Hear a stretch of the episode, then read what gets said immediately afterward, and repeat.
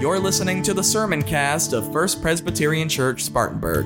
To watch the full video of this worship service and to learn more about the ministries of our church, visit us online at fpcspartanburg.org. We hope you enjoy the message.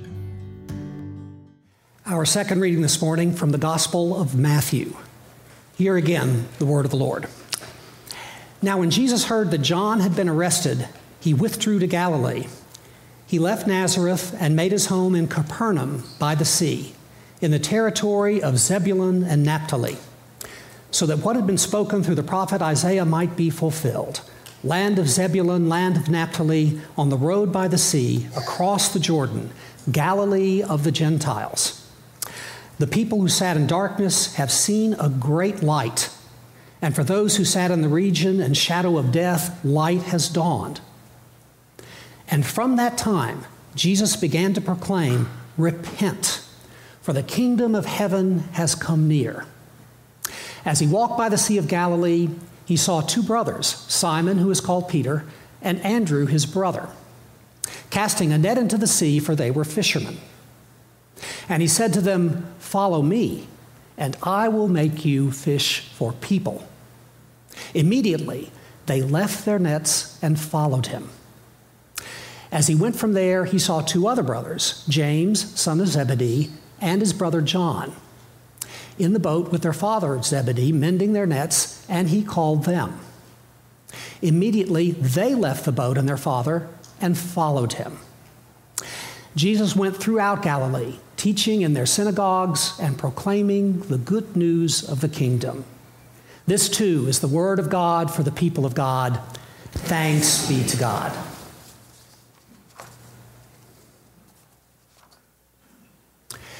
Fifteen years ago, a group from our congregation took a tour of Scotland. And of the 32 people that made the trip, about 20 were singers. And so, a part of our visit included choral performances in different places around the country. Uh, one of these was in the ancient chapel on the tiny island of Iona. Iona is a 10 minute ferry ride from the Isle of Mull, which is a 45 minute ferry ride from the mainland. And to get across the Isle of Mull from the first ferry to get you to the second, it's a 90 minute car or bus ride. So you get the picture. Iona is a long way from anywhere. But people want to go, and we were a part of a kind of a caravan of buses and cars taking folks like ourselves on a same day pilgrimage to a speck of land that felt like it was on the edge of the world. This choir of ours consisted of any singer willing to make the trip. In other words, we were a pickup group. Commit to the trip, say you were willing to sing, and you were in the choir. Beth Cecil was on that trip. She was in the choir. She was one of our great tenors. Our program in Iona followed a brief worship service in the chapel. Uh, the idea was that after a 10 minute service, that we would sing for 10 or 15 minutes. So the service in the chapel finished up, and we organized ourselves as quickly as we could, and we began. And then something happened. From a musical perspective, it was like a blurry television picture suddenly became crisp and sharp. Musical colors that had been dull became vibrant and full. Notes we'd been missing fixed themselves. Chords and intervals tuned for the first time ever, some of them. The, the chapel was full of people and the crowd was electric. I kept mouthing additional pieces to the choir until we'd sung everything we had. Our 10 minute mini concert stretched out to nearly an hour. And if we'd had more music, we'd have kept going. And the crowd would have stayed and wanted it. I have never experienced anything like it before or since. Everyone in that room felt something. But none of us could quite put the feeling into words until David Rennick, who was the senior pastor here at the time and a leader of the trip, explained it to us. Iona, David said, is what we Scots call one of the thin places. A thin place is a place where heaven comes very near to earth. And so I had all this in mind as I was studying today's passage from Matthew where Jesus says very explicitly that the kingdom of heaven was at hand, that it had come close. Galilee had become one of those thin places, and I'd like to think that those of us who were in the Iona Chapel that day had something in common with those fishermen and farm families and tradespeople who lived in that area of first century Palestine.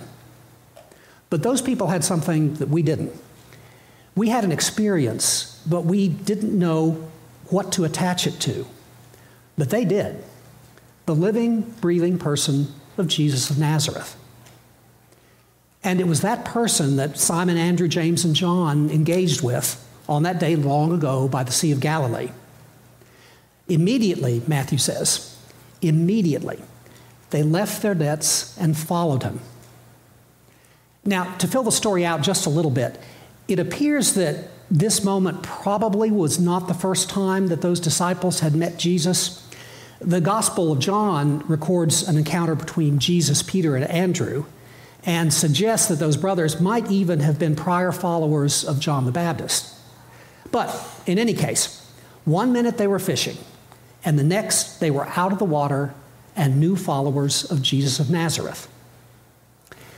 These were not lost souls in the sense that their lives to this point were random or had no meaning or purpose. Economically, uh, fishermen were squarely in the middle class of that time, for example. Uh, Galilee was well populated, the population had to be fed, there were plenty of fish, and while fishing was probably not going to make you rich, it was going to provide a steady income for you, your family, and maybe a little more besides. And they weren't lost spiritually either. They were observant Jews who were raised in and practiced and established faith. But the kingdom of God had come near through this man who appeared before them. And somehow it changed everything. In the biblical sense, they repented. You may have heard before that the word repent meant something a little different in biblical times than it does today. We think of it as being sorry for our thoughts or our actions and vowing to do better going forward, just as we appropriately all said together a few minutes ago in our prayer of confession. And while that would surely be a part of biblical repentance, there's much more to it than that. To repent in the sense that John the Baptist and Jesus meant was to change the direction of your life, perhaps even to turn around and go the other way. It's less about feeling something and more about doing something. So, leaving your livelihood, in fact, your entire way of living, and following an itinerant preacher, that's doing something. The question is why? What would convince them to follow someone they didn't know very well, if at all, on a journey they knew nothing about to an unknown destination? Well, we can't get into their minds, obviously. There are a couple of things peculiar to that time I could mention. Uh, one, revolution was in the air, for sure. Uh, Galilee, like all of Palestine, was occupied by Rome, and the weight of the occupation wasn't just temporal, it was spiritual. It wasn't just that the people couldn't govern themselves, it was that for observant Jews, the godly kingdom that they had longed for was not going to be possible under Roman rule. And they were always on the lookout for something or someone who might be able to change that. Of course, what made Jesus different was that the revolution he was preaching was not one of destruction, but rather one of transformation and renewal. Again, there's no way to know how much of that part of the message those four fishermen might have understood at that moment, but they must have known that this prophet was different from all the others who must have come through town over the years. And these four people were men of honor. They were men who yearned to do good.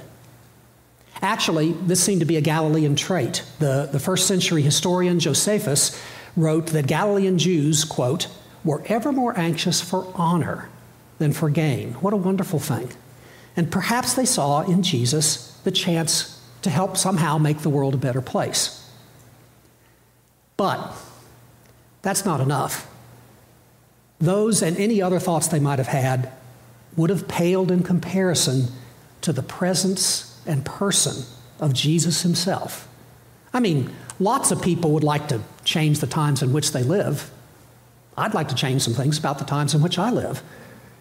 Lots of people want to do good. I want to do good. And what Jesus was promising, promising them was actually nothing, at least nothing specific. He did not say, Let me sketch out for you my vision for Israel and the world. He did not say, I'll put your sense of honor to good use. Maybe you can lead one of my foundations. All he said was, Follow me. And they did. They became disciples not because of principles or ideals, though principles and ideals are important, but by the power of Jesus' words and the power of his presence. The kingdom of God was at hand. If they really had never met Jesus before that moment, then, as our friend Lewis Galloway would say, they must have been gobsmacked.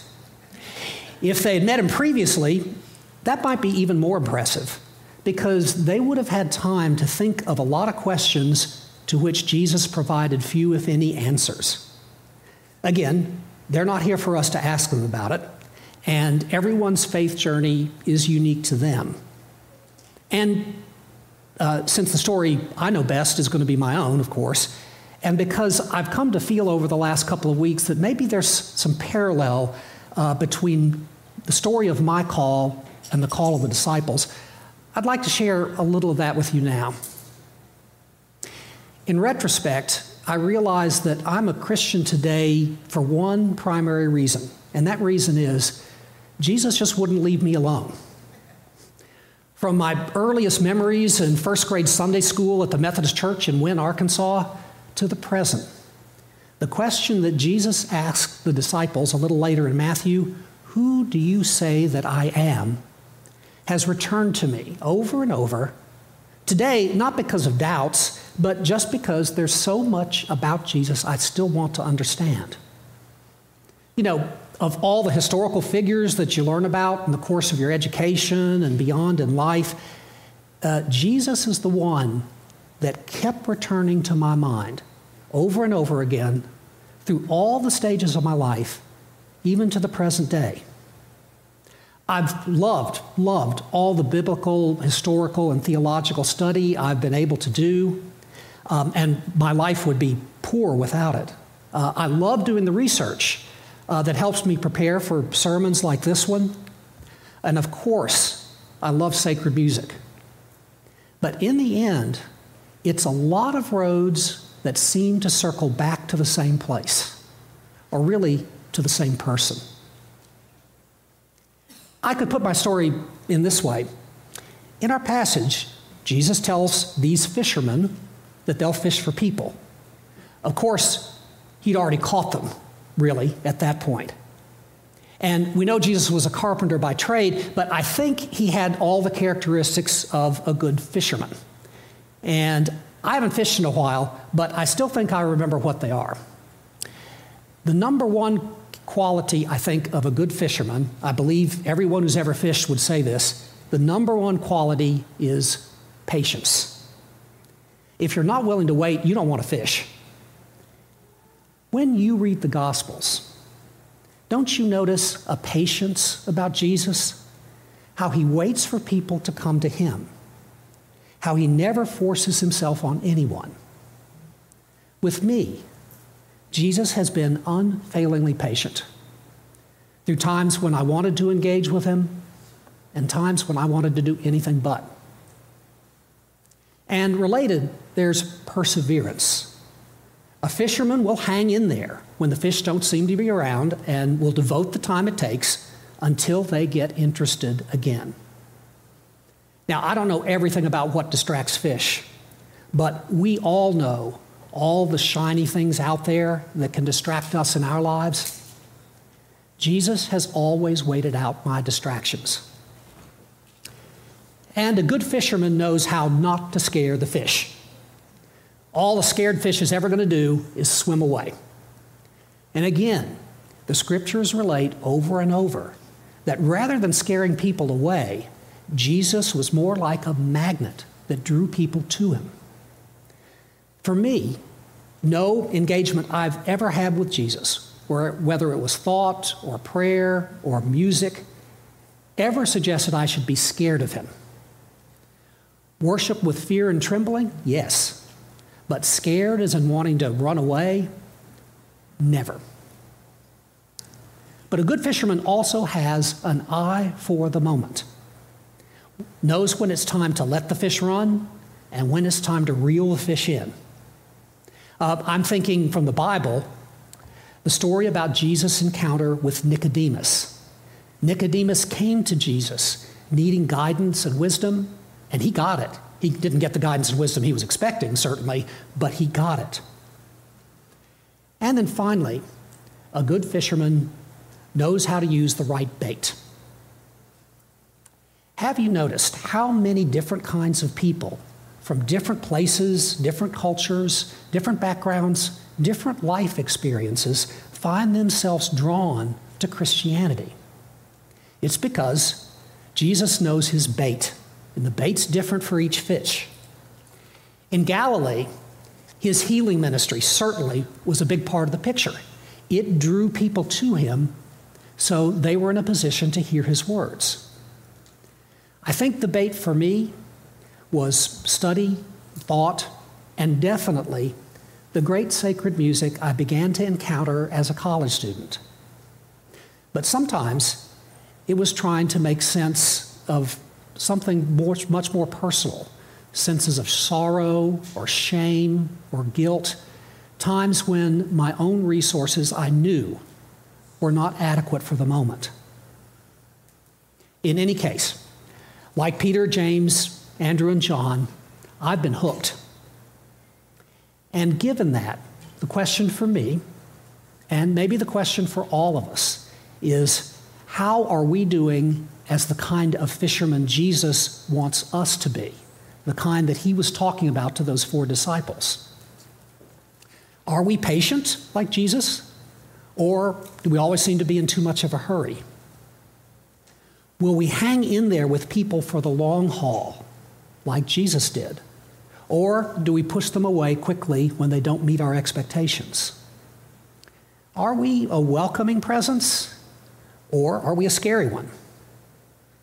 Are we sensitive enough to know when someone needs our help, even if they don't say so? In short, are we a reflection of that light that J.D. talked about when he read uh, the, the first couple of verses of that psalm passage.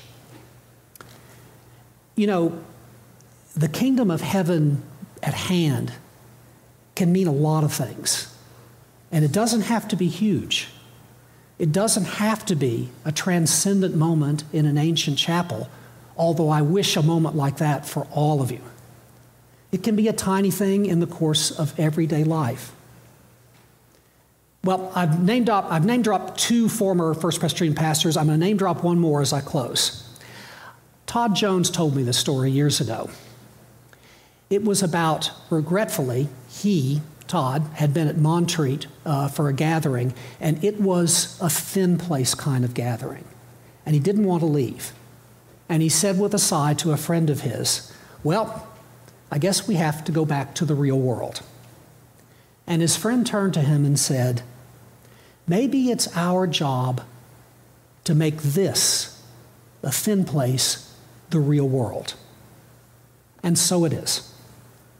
One moment at a time, one encounter at a time, one day at a time, one person at a time. In other words, let's all go fishing. Amen.